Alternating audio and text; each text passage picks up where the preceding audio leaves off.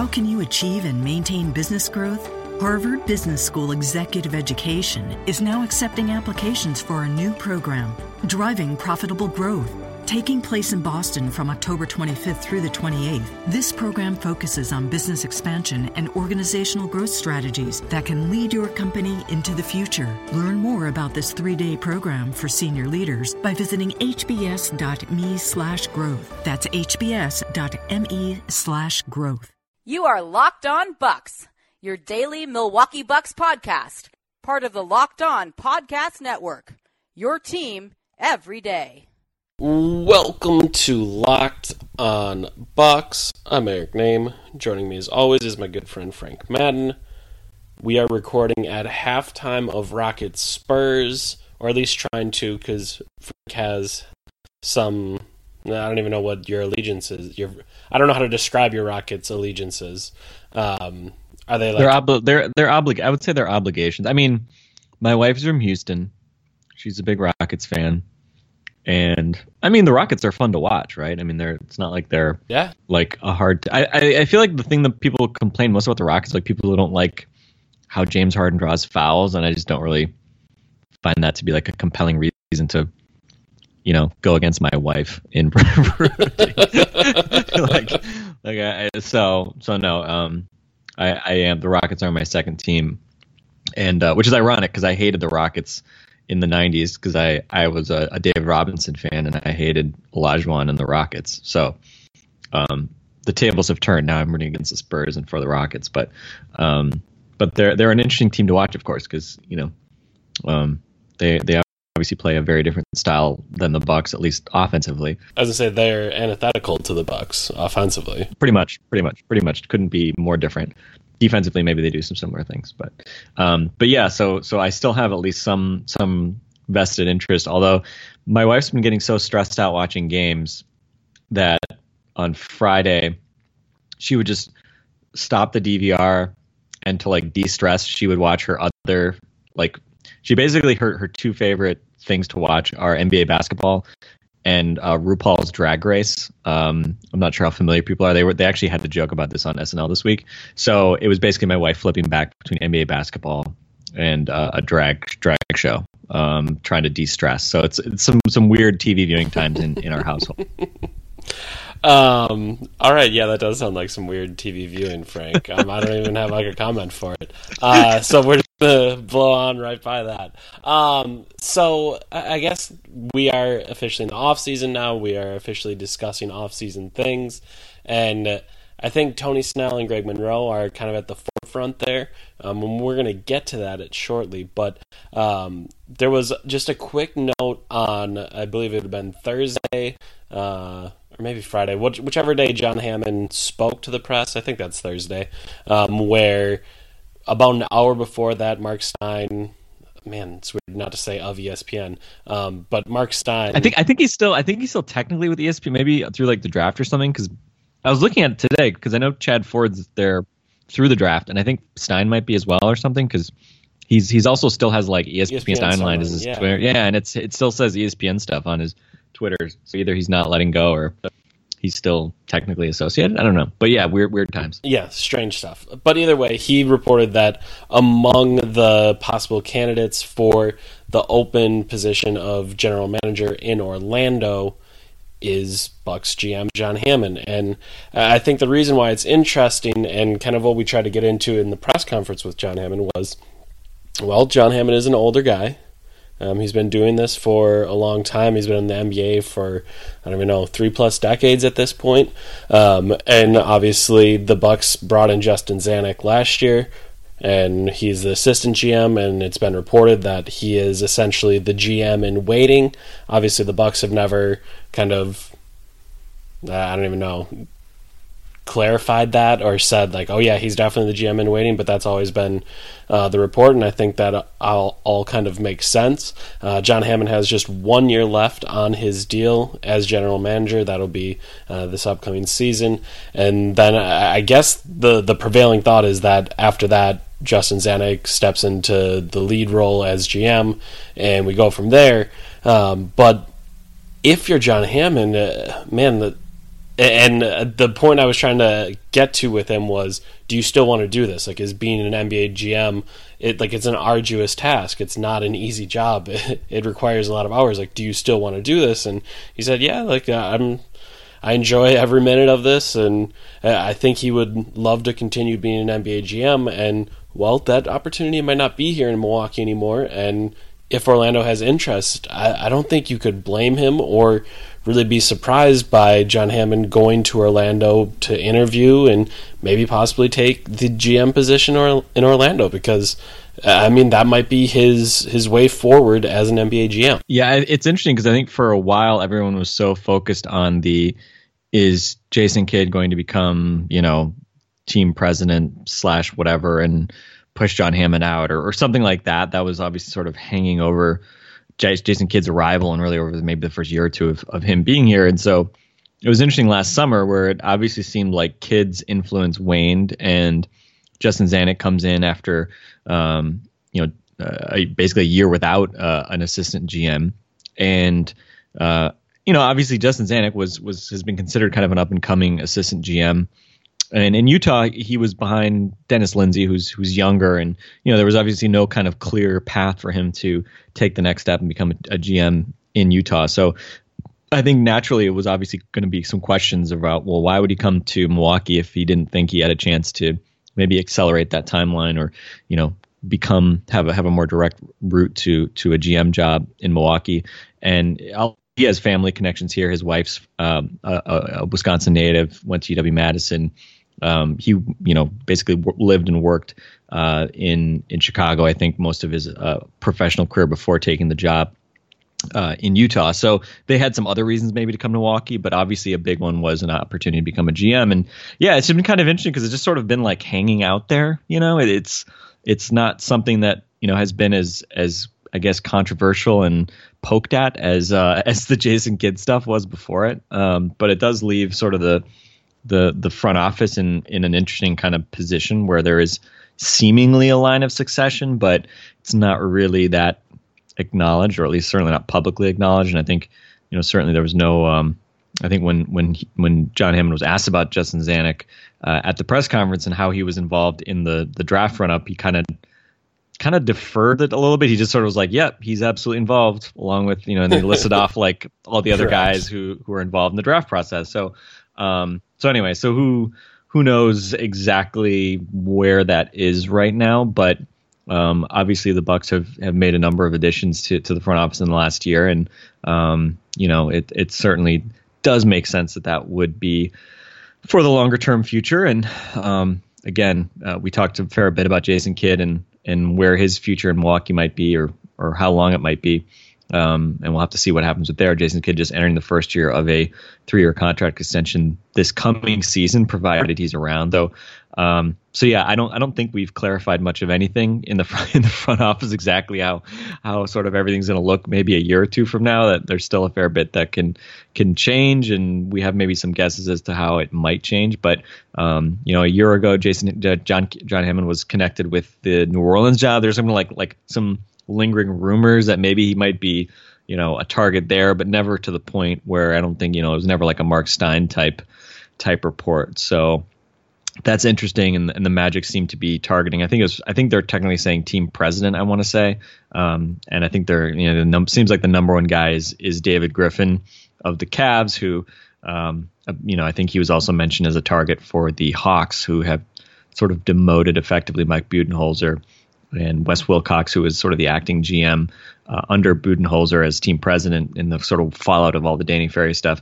uh, they've also been linked with David Griffin. So, um, so I guess those teams may be banking on David Griffin sort of, I don't know, getting bored with Cleveland and maybe just sort of saying like, oh, I want to start something new. And you know, I don't know if I don't know if he needs more power than he has in Cleveland, but um, certainly some some potential movement. And and who knows, maybe John Hammond. Um, does get an offer at some point, or or maybe he doesn't. But certainly, what he said to you after you asked him, he, he kind of made it clear like he appreciates every uh, every opportunity to continue working. He didn't seem you know like a guy who wanted to ride off into the sunset here in the next year or two. Um, and obviously, he's a he's a lifer. And as we've talked about, he's a survivor, right? I mean, it, it's kind of crazy to Always. think he's it's it's crazy to think he's coming up on you know 10 years in in Milwaukee. Um, he arrived in 2008, and we're now it's 2017, and and his job will at least take him through 2018. It looks like so. Um, so interesting how how long he's he's stayed here is through you know difficult times and and now better times and, and ownership changes and coaching changes and um, you know I think one thing you can always say about John Hammond is you know he he's a guy that has found ways to work with different people, and he's well respected around the league. And um, obviously, look where the Bucks are now with Giannis and and Khris Middleton and a number of other guys that he's been instrumental in in landing. So um, it has not been a, a, spotless tenure in Milwaukee, but certainly uh, if he'd left, you know, next year, for instance, if that was the end of his career in Milwaukee. Um, John Hammond can probably leave feeling pretty pretty good about where he where he left this franchise in the grand scheme of things, and you know, number getting Giannis at number fifteen that that is the ultimate trump card in uh, in his t- for his time in Milwaukee, and um, certainly uh, you know a number of other pieces he he obviously had some great foresight in acquiring as well. Yeah, it is kind of funny that as a GM, just you make a million moves. Like if you look at John John Hammond's full transaction sheet from 2008, I don't even know how many moves would be on that. But you make so many, and your kind of reputation, your uh, your ability is can be judged on a single move, and yeah, that that can make a career. Ju- drafting Giannis at 15 and having him turn into the league's best player at some point yeah, the, you, you you killed it. You're a great GM.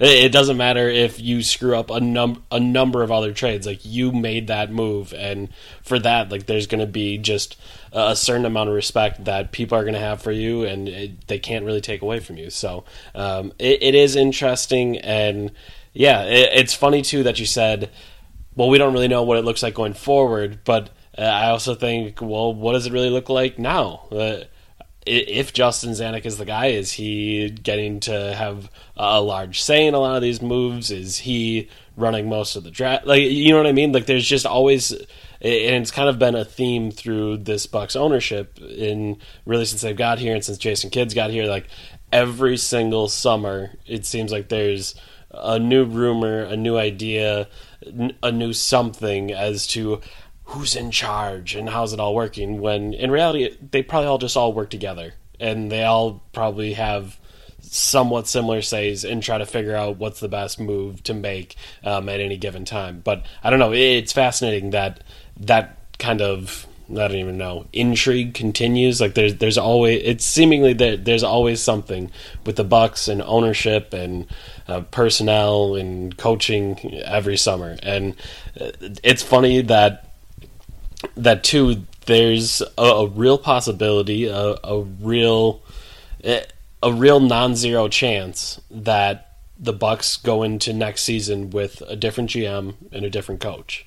Like it, that's that seems crazy. you know what I mean? Like we're actually at a spot where we think this Bucks team is is able to have expectations and should be able to live up to expectations next year and are moving in the right direction and there's a, a, a, possibility, no matter how slight, that the Bucks don't retain their GM and coach in this offseason. Yeah, and I think if they don't, then I think the the rationale, I think with with Hammond, obviously it, it may be sort of this transitionary thing of, of trying to move to, um, you know, uh, Zanik being kind of an up and comer and and assuming he's obviously the person. Uh, and with Kidd, I think, you know, I think for me it does always come back to sort of the idea of, you know, if the Bucks have ambitions of of you know being a championship contender, and obviously they're going to say they do, and you know, I think they legitimately do, especially with Giannis. now. You can actually have that conversation with a straight face. Um, then I think it is a question of okay, do you have do you have an above average coach? Do you feel like you have a coach that that can get you there? And and obviously that's the big question with Jason Kidd. You know, I mean, I think from a record wise standpoint, he's probably had two years where you know just an aggregate, if you don't look at sort of what the way he's coached, you would say, wow, didn't expect the Bucks to win 41 games two years ago for sure. Didn't expect them to be second ranked defense two years ago. Um, that was impressive, you know. And then this year, obviously, um, you know, the defense was not there, um, but uh, the offense coming around, and obviously the team kind of figuring things out late in the season to the extent that they were able to win a bunch of games and win 42 overall, despite obviously the injuries that they had with with Middleton and, and Jabari at different points. And so it, it would be a gutsy move. You know, it would definitely be a process over results type move. I think. Um, but I think that's why you you know that's that that's how I think you should judge sort of players and, and coaches and GMs. Um, you know, you you shouldn't be basing their hires just on well, you know, a bunch of other good things happened and and they were just sort of along for the ride. If if that's yeah. if that's the way you view Jason Kidd, and I'm sure there are a lot of people who do, um, then that might obviously be be a good reason to kind of reevaluate. But I think really with Kidd, I think so much of it's going to come just down to personality, and that's probably the the hardest thing to read sort of as a as a fan is just sort of what's going on behind closed doors. And you know he obviously has a reputation as as a guy who and and I you know I know I definitely know some people in the organization who you know have defended Kidd to to me when I've kind of questioned stuff about him. Others maybe not so much um, but uh, uh, but it's interesting I mean if I think if we see him leave, I think a lot of it would be just his personality and and some concerns around that, which you know would probably wouldn't be surprising given sort of the controversial nature in which he arrived as well. But um, certainly, uh, players ultimately it seemed like they did respond to him after almost quitting on him midway through the season. So yeah. um, I think I think it, all that stuff is just it's just such a fascinating situation. I think it, would be really interesting to hear sort of the conversations behind closed doors because I'm sure some of it would be the usual stuff we talk about, like rotations and you know sort of from a philosophical standpoint what the Bucks try to do especially probably on that the defensive end, but also just about shooting and you know their offensive sort of philosophy. Um, but I'm sure there's a lot of other pieces to it that that maybe we we would not be so privy to. So anyway, anyway, we can always follow that rabbit hole as much as we want, but we have other things to talk about. We we certainly could. We certainly could. Um, so uh, I guess one of the things that I guess we just need to keep hammering home. Um, this entire off season kind of uh, to me swings on decisions the bucks make and decisions that players make about whether they want to be in Milwaukee and the two guys that are kind of at the forefront of that are Tony Snell and Greg Monroe and one I guess let's just start with the easiest idea of them returning, them not returning. And we'll talk about their value and how much you may pay them and how much you want may want them to be back. So I want to do I want to do a cap breakdown here, Frank, with very specific terms and and ideas for you. Okay? Can you, I, am going to try okay. to I'm, I'm going to try to guide us through this. So, let's say Greg Monroe opts out and the Bucks decide not to make a qualifying offer for Tony Snell, which they would need to do to retain his restricted free agent uh, rights, the, their bird rights. So to have the, those rights, they decide not to. They don't care about Tony Snell. They don't want Tony Snell back. Again, this is not not true, but those two things happen. How much cap space would the Milwaukee Bucks have this offseason? Well, then I'll ask you one more question. What happens to Spencer Hawes? Does Spencer Hawes take his player option of six yes, million? He's okay. I don't think he's good enough to get any other deal. Let's say in all these scenarios, Spencer Hawes keeps his six million dollars and opts in for next season. Okay, so the way we can kind of break it down most easily is we can look at sort of let's start with the guaranteed money the Bucks have on the books, and for that they have nine players who have guaranteed contracts. They also have Larry Sanders, uh, dead weight, one point nine million dollars. They're going to be paying forever, basically. basically, for lack of a better term. Um, and those numbers add up to about $82.6 million. So, um, you know, unfortunately, even though Giannis is the only guy making over 20 million, he's at 22.4 next year. Um, it still adds up to a ton of money. So you're basically at you know 83 million. You add another two million for your first round pick. That takes you to let's say 85 million, and you have a cap of 101 million dollars, right? So unfortunately, I'm not even counting Spencer Hawes yet. I've got maybe 16 million in cap space without Greg Monroe, without Tony Snell. I'm assuming they're gone forever. I'm also not counting Gary Payton II, who has a non-guaranteed deal of I think 1.3 million next year. Um, his quote-unquote multi-year deal he signed right at the end of the season. That's mm-hmm. just non-guaranteed through next year, so you can basically not consider him in any of these numbers. Um, so it's about 60 million if Hawes isn't there. If Hawes is there, you drop it down to maybe 10 million in cap space, and the reason why that is so little, you might say, well, $10 million, that's a lot of money, is that you would have 8.4 million in mid-level money if you basically operated over the cap. So I'm not considering the mid-level exception and the biannual exception and the trade exceptions the Bucks have in all these numbers, right? So if it basically all those numbers count against your salary cap until you renounce them. And you don't have I mean right now you don't have to do anything, right? You you don't even have to do any of those things when you actually wanted to go sign somebody. So if the Bucks on July 1st actually wanted to sign somebody and they absolutely needed 10 million dollars and Greg Monroe had opted out, and let's say Spencer Hawes had um, taken his player option, they could rescind their tra- their their uh, their offer to Tony Snell, their qualifying offer to clear clear his cap hold, which is about six million dollars.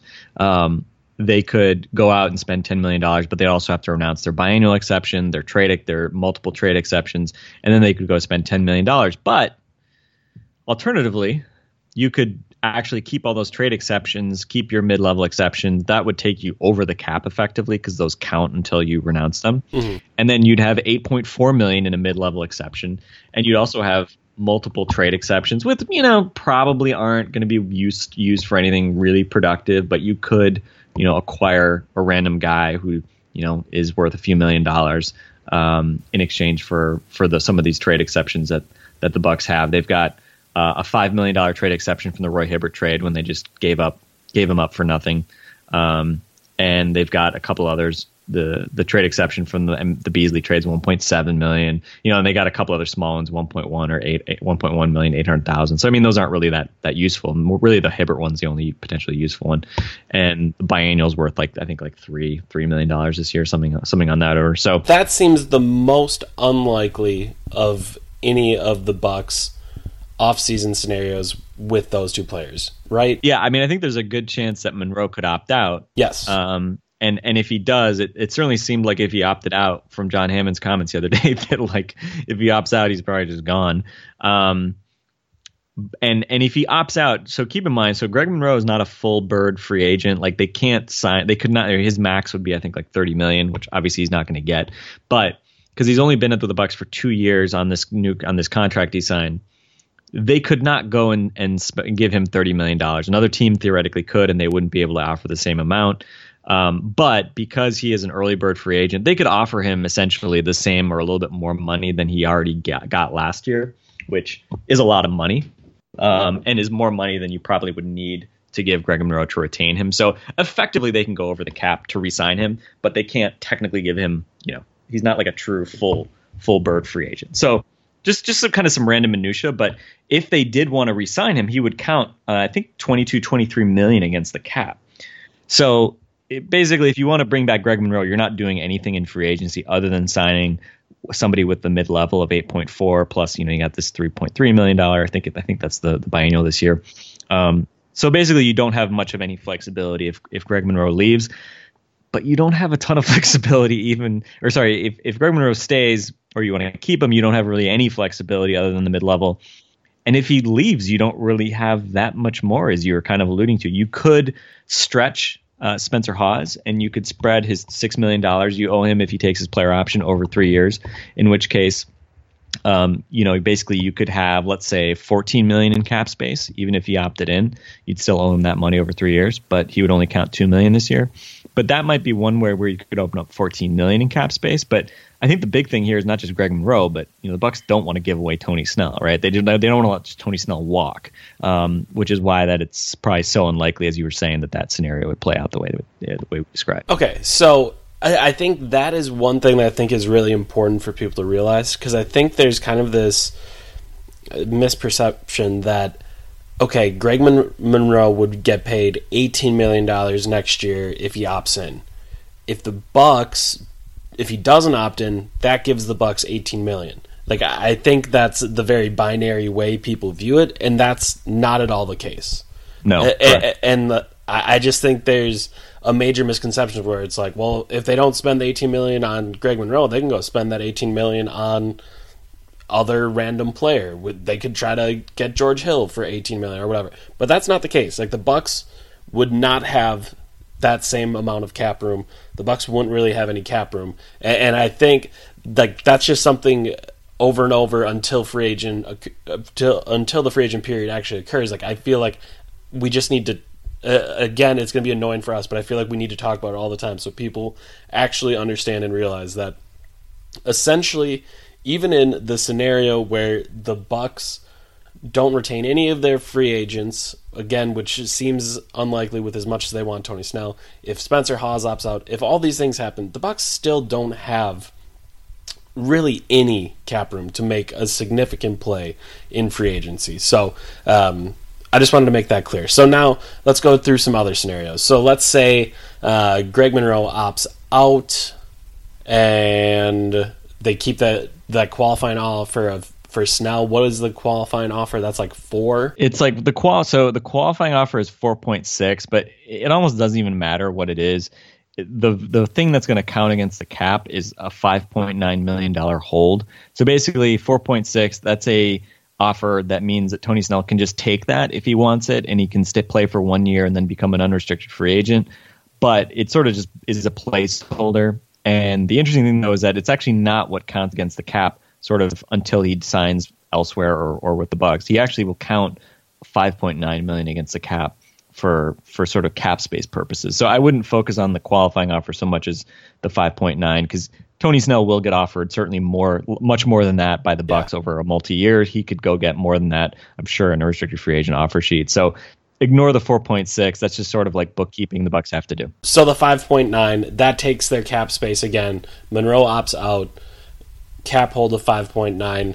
Hawes opts in. That puts the Bucks cap space again at like three or four. And again, with all of the exceptions, with all the things you can do by going over the cap, ultimately like that is probably not an ideal scenario for the Milwaukee Bucks, right? I, would say that is probably a much more likely scenario that Spencer Hawes could opt in, and then it'd be interesting to see if they ultimately would stretch him. So open up an additional four million in cap space just to basically create some flexibility. But to be honest, I, I, I don't I don't know. It's it's an interesting situation. If they do lose Greg Monroe, do they maybe just keep Spencer Hawes around just as depth. Um, yeah. Especially if potentially they want to get rid of John Henson maybe and free up some more space that way.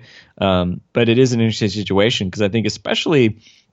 I think the interesting pe- kind of backdrop to all this and sort of the elephant in the room is something we talked about in the last podcast, which is what is Jabari Parker's future in Milwaukee?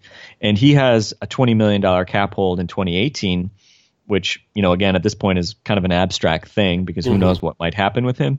Um, but if you kind of look at it in 2018, if you were let's just say you were to re-sign Greg Monroe to um, to a, a, another contract, let's just say you were able to sign him for you know 15 million a year or something like that, right?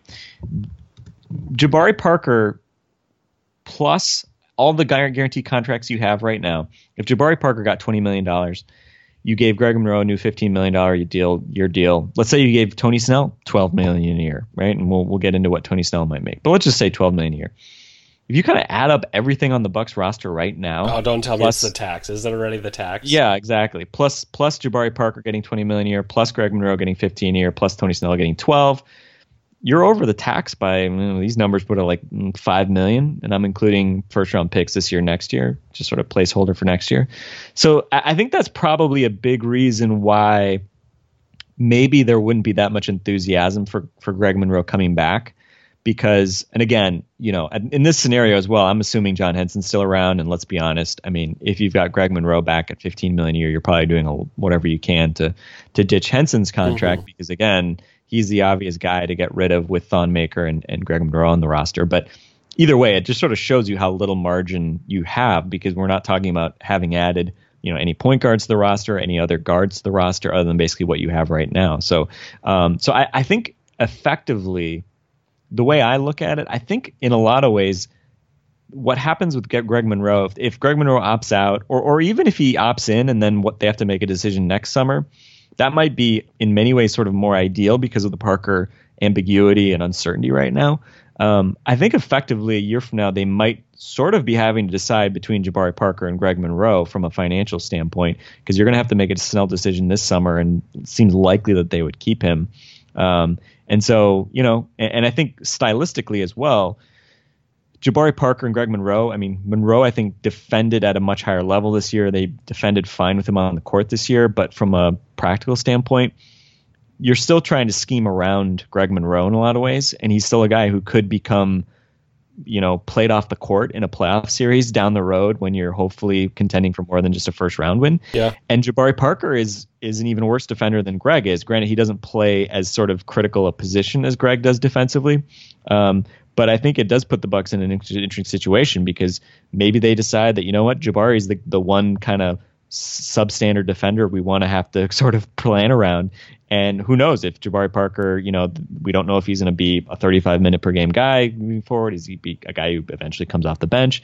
Um, he could ultimately sort of sort of fill maybe some of the role that that Greg Monroe has has filled this year, even if you know they're obviously very different types of players. I guess one thing I've sort of started to feel as I look at this summer and next summer is that I think there's always kind of the the fear as a fan of a franchise that you're gonna fall too much in love with your own players, re-sign them for too much money, and then kind of like cap yourself out. And uh, I think we've seen a number of teams do that that are just happy to be a good team, and you know what, we're winning 40 games a year, um, and we're maybe getting all the way up to 50 like that's really good. Like it's good to have a good team and people always want to strive for something more. But in the buck situation i don't even know that re-signing those guys or having those guys come back and i'm talking about snell monroe and uh, maybe an extension for parker this summer with those three guys like to me with the way that their cap is already formed for the next two years, that's the only way that they can get assets. To me, uh, like if you can if you can sign Snell for a somewhat reasonable contract, like that could be an asset that whether or not you like Tony Snell and keep him for the entirety of that contract, like that could be something that you can move. If you sign Jabari Parker to an affordable type deal this summer, he comes back totally healthy, he's scoring 20 points again. Whether or not you like him going all the way forward, if he plays well, that's an asset that you've created. Greg Monroe, if he comes back and he's signed at a reasonable number, and again, if he just opts in, it's going to be 18, and I don't think you could trade him until December or January, and then you're only going to trade him for half the season, so there's probably not much there. But if ultimately he decides to sign for a longer term period and it's an affordable deal, like you've created an asset there. And I don't know, like it's just such a strange balance for this team for further capping themselves out by signing players that maybe might not fit or maybe not might not take you to the next level, but also just letting those players leave and then essentially having a, a team devoid of assets because it, people keep asking me during this offseason, well, is would John Hammond think about trading up? Like would they trade up to try to go get one of those point guards? And I keep thinking, who are you trading? Like, I don't I don't understand how you're getting a higher draft pick in this draft because you're first in Mirza Teletovic ain't getting it done. You're first in John Henson isn't getting it done. You're first in Matthew Dellavedova isn't getting it done. So unless you're doing three player for three player swaps, which we've seen John Hammond do around draft time and ultimately move a pick up or down a little bit, we've seen him make that type of move. Like I just don't see a, ton of assets on this roster, and the things that are assets, you definitely don't want to move. like you don't want to move Giannis, you don't want to move Khris Middleton because he's still signed to a, a very good deal.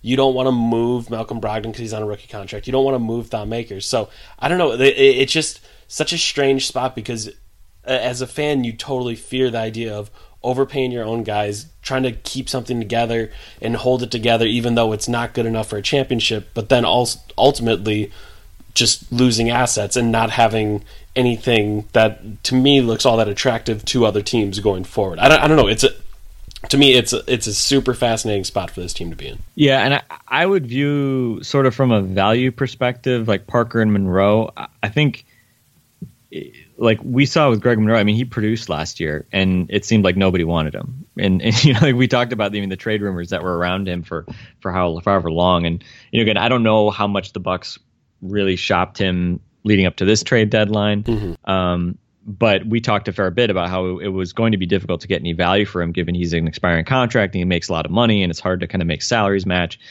et cetera, et cetera. Um, so I I, to be honest, I'm kind of resigned to the fact that, that Greg Monroe is not a guy that, that you're going to re-sign or, or he'll opt in or whatever, and that you're ever going to trade him for probably much of value. Yeah. Um, and part of that is Greg Monroe's kind of being Greg Monroe being a guy that just isn't sort of the prototypical, you know, defensive center in the modern NBA. Like he's, you know, he does things defensively that that kind of I think mirror some of his short, or sorry, mask some of his shortcomings. And you know, he was effective for for large portions of the season defensively as well as offensively. But um, but I, I think if he's back.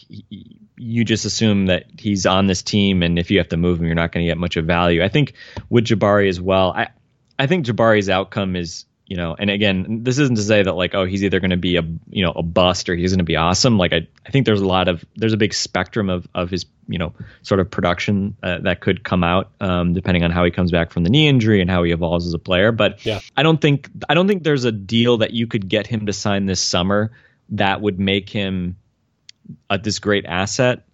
Whereas you know, if you went to restricted free agency and you had to match a max offer sheet, that oh, at that price he'd be you know a neutral or bad asset. But if you had gotten him for you know 20 million a year, he's he's great, and if you got him for 25, he's bad. You know, like I I think he's either going to be an asset because he turns out to be a good player or he doesn't, and um and so I I don't know if like this summer necessarily i mean it, matters in the sense that what you get what if you were to resign him obviously the numbers going to matter a lot but i don't think he's going to take you know 10 million a year or something like that. I think he's a guy who'll just play it out and, and see what he can get because he knows that if he goes to restricted free agency, he can get more than that, I think.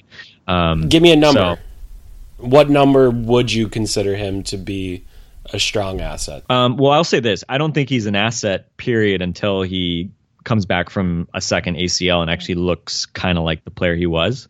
Um, so I don't think he, like, I, don't know what you could trade him for right now. I'm sure there are some teams that would give you something of value for him, but I don't think you're you know you're not dealing from a position of strength and giving him a, a contract on top of that of any value. I don't know if that like you know makes him any more valuable because you're going to control if you trade him he's going to be under you know he's going to be a restricted free agent anyway so it's not like if you traded him that the team would would not be able to control him if he wasn't you know extended so i don't think extending him really changes his asset value that much if that makes sense um, I think it's really just going to be all driven by how well he plays once he actually comes back. Okay, but that's where that's what I'm asking you. Like after all that happens, he's a good player when he comes back. At what number is he an asset? Knowing the things that you know about Jabari Parker, that he's ultimately probably going to be a, I don't know, somewhat inefficient, but still guy that can get you 20 points a night and is probably going to be bad defensively. Like, is there, what would be the number that that's actually a good asset? Well, first off, I mean, he was efficient this year. I mean, he wasn't in, I don't think he'll be, if, if he can kind of be what, what he, what he is, um, you know, if, if he just is what he was, I mean, he was 56% true shooting this year. So he was efficient yeah. as a scorer. Um, and obviously he stretched out his range, which was critical, right? And we we kind of forget about that a lot because you know we're too focused on just the crappiness of him getting hurt. Um, yeah. But uh, if he's if he's sort of a you know 20 point per game, empty calories kind of scorer who doesn't defend at a high level, um, I, I think you maybe have another couple years before his his value kind of goes down significantly. So um, I, I don't foresee him. I could not see him signing a long term, ex, you know, a, a, rookie extension. I don't. I just. I, I don't think they'd even have a conversation for. I don't know, less than 15, 16, 17 million starting salary. I just feel like they would say, no, we think we're going to be able to come back and he'll be fine and he can get paid more. Um, and I think at something like 20, if he came back and sort of picked up where he left off, I think he could still be certainly an asset for another year or two. Um, but if he never kind of figured it out defensively from there, then I think he would probably pretty quickly become a guy that you know maybe teams would say, nah, you know what, we kind of get what he is, and you know even if he was only in his you know mid twenties at that point, um, I, th- I think it becomes harder to kind of get big value for him, let's say. Um, and that's what's so hard about the injury because we're still in the phase where if Jabari Parker was healthy, I think there would still be a lot of teams that would view him as a really valuable asset just because he's so young and he has such so much sort of innate talent as a scorer and maybe he can figure the rest of the stuff out. Interesting. Okay. Um Do you disagree? What what is? I mean, is there a number that you would say this summer, like a reasonable number that you would say, um, you know, you would you you think that that there could be some middle ground for for both the Bucks and Jabari Parker to to sign something this summer? I mean, the other option is go shorter, right? Like, you yeah. know, don't don't do four years, but do something shorter, and then if he's you know, if he's great, then he can go up back out on a free agency and, and get paid more. I feel like 18 is a number that you could discuss that I think I don't think either side is offended. Um, and, and again, Par- Parker may ultimately decide that no, I'm going to be worth way more than that when I come back. But I, I, feel like 18 is a number that with the Bucks you're getting something out of it. Like 18 was what that's what Allen Crabbe signed for last year. And again, last year was funny money. I understand, got it. But still, eight, 18 uh, for a guy like Parker that could do those things like again the bucks are taking on some risk and there's there's really no doubt about that and the safer play is undoubtedly to wait and then just take them in restricted free agency next year. Um, but i don't know. I just i just see the way that the warriors were built that you get such a good player in steph curry at such a significant discount.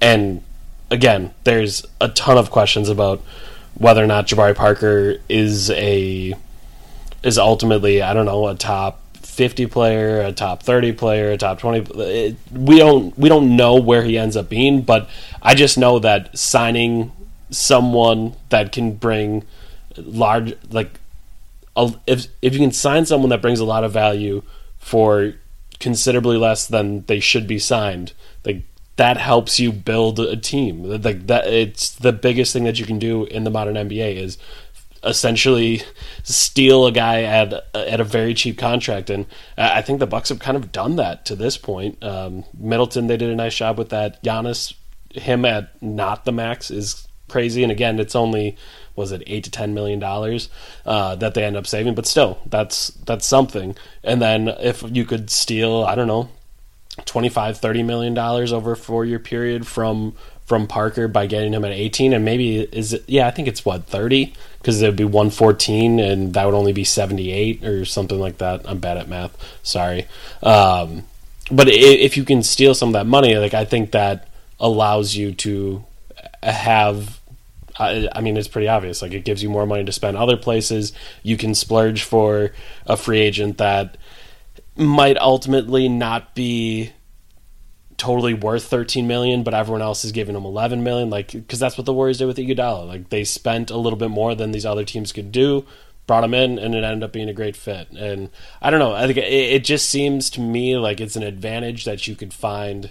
Um, but again, it, there is inherent risk in that decision. Um, and uh, again, I totally understand that the safer play is definitely to wait until restricted free agency. But I don't know. I I'd be lying if I said I'm not totally allured by the fact that you could try to get a quality player for less than they deserve to be paid. Yeah, I think one of the really interesting questions is, you know, is just how how you know because because we're talking about Jabari in in this these terms of that that are assuming whether he's getting paid 18 20 25 27 whatever the kind of average is that he would get paid you know all of these numbers assume he is a really really good player who helps you win basketball games and i yeah. think the the big question for me is you know not um, not whether you can get him for five million dollars less per year, or something like that, but whether you would want him at either number in the grand scheme mm-hmm. of you know constructing a roster that's going to be hopefully contending for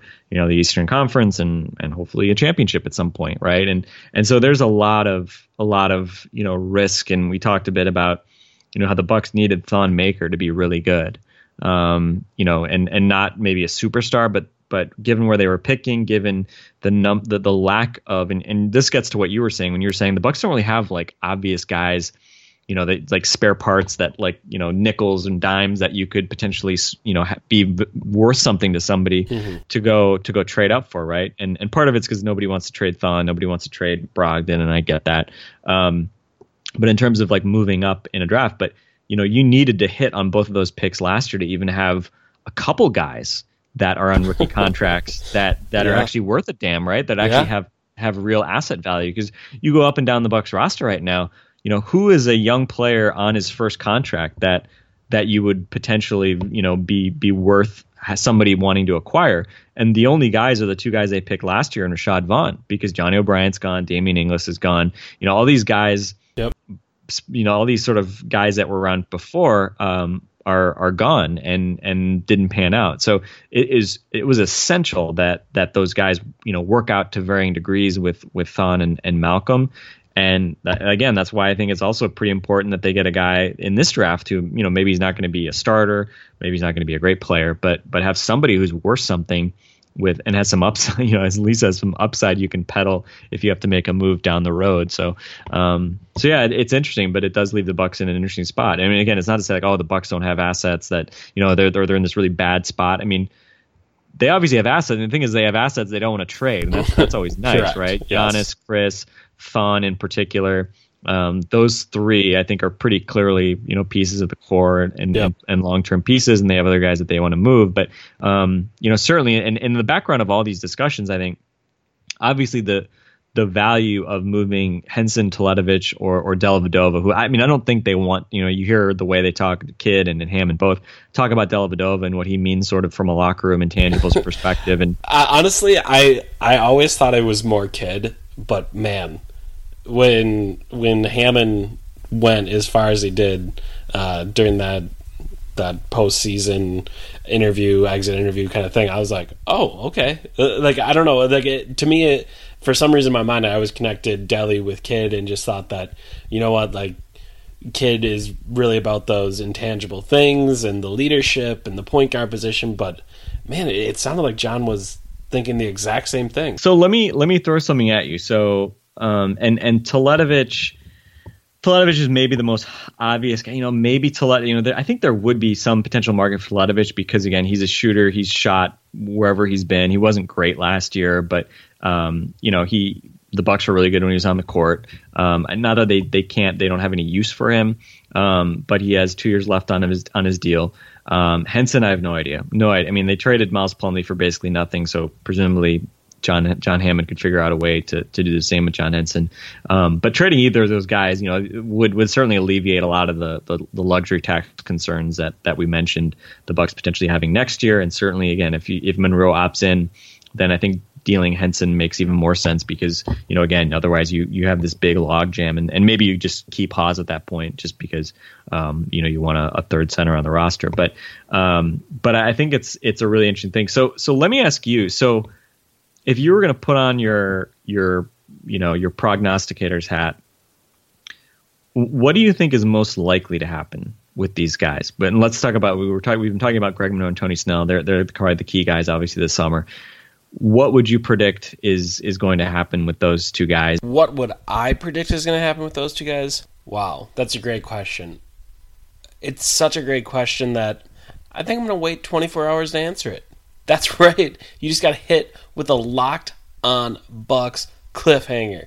We just did that to you. I don't really feel great about it, but this has turned into a very long podcast because it's a very good discussion. So we'll get to the second part of this discussion tomorrow. Um, and in that part, we're going to talk about Greg Monroe and Tony Snell. Kind of what we teased at the start of this episode, but we got into a bunch of other just interesting things and yeah, uh, we did not foresee this happening, but it did. And yeah, so we'll talk tomorrow a little bit about Greg Monroe, Tony Snell, and what we think is going to happen with each of those two players this offseason. So please join us for that tomorrow. For Frank Madden, this has been Eric Nehm. This has been Locked On Bucks, and we will talk to you tomorrow.